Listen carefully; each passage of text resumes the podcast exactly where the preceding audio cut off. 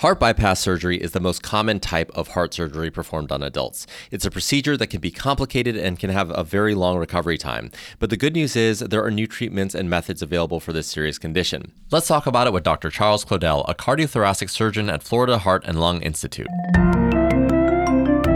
This is Helmet of Health, the podcast from North Florida Regional Medical Center. I'm Prakash Chandran. So, first of all, Dr. Klodell, I want to learn a little bit more about what coronary bypass surgery is. Well, so coronary artery bypass surgery, or CABG, you'll see it abbreviated, or sometimes people will just say cabbage because that's how that CABG looks. It's not something you buy at Publix, it's actually the surgery. Um, what we are talking about is when there are multiple blockages of the heart that really aren't amenable or it's not appropriate to treat them with just a balloon and a stent then those patients get coronary artery bypass grafting. And and it's kind of I, I tell patients it's kind of like when they're working on the interstate and they take you off the off ramp and around where they're working and then right back onto the good road beyond it. And that's exactly what we do in the operating room. Our goal is to take areas of the heart that are not getting enough blood flow and detour the blood around the blockage to tie it into the distal road where there is good blood flow needed to make the heart muscle function better. Um, many people will have areas that of their heart that at rest when they're just sitting talking like this perhaps their heart gets enough blood flow. But it's then when they begin to stress the heart by exercising or or walking or climbing a flight of stairs or whatever they happen to do that those areas of the heart then don't have enough blood flow to sustain that additional demand and they get what's called demand ischemia or pain in their chest angina.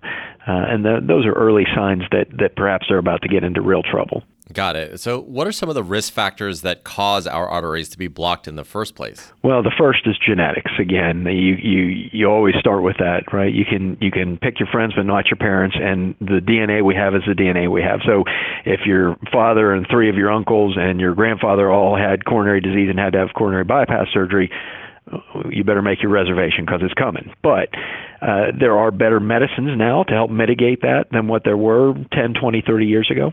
Uh, the second are, are the obvious bad environmental things that we do uh, smoking, um, bad diet and and then uh, uh, failure to take their their medication. Sometimes, uh, particularly primary care doctors, are very good about keeping people on lipid lowering agents, cholesterol lowering agents, things like that. And and so the best thing you can do is take all the prescribed medicines you're supposed to take, control your blood pressure, and try not to have many of the social vices that we know lead to bad health conditions. Okay, so I'd love to learn a little bit more about the latest treatment and surgical options for blocked arteries. Can you talk a little bit about that?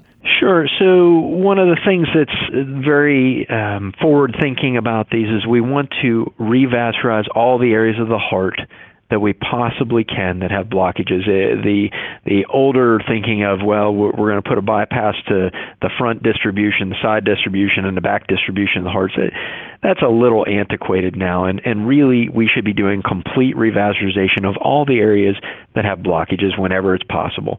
Uh, we should be doing that with um, arterial conduits whenever it's possible, meaning particularly in a young patient that's not diabetic uh, one of the things we talk about is, is the conduit we're going to use to get the blood flow there, and and the holy grail of conduits is the left internal thoracic artery, which runs right under the breastbone, and that artery we know when we put it to that um, front artery of the heart, the left anterior descending, that graft almost always is going to last the patient the rest of their life. Well, as people have suspected and researched and proved, if one mammary is good for you, then two is even better. And so we want to use the right mammary in patients that it's appropriate to do additional arterial revascularization.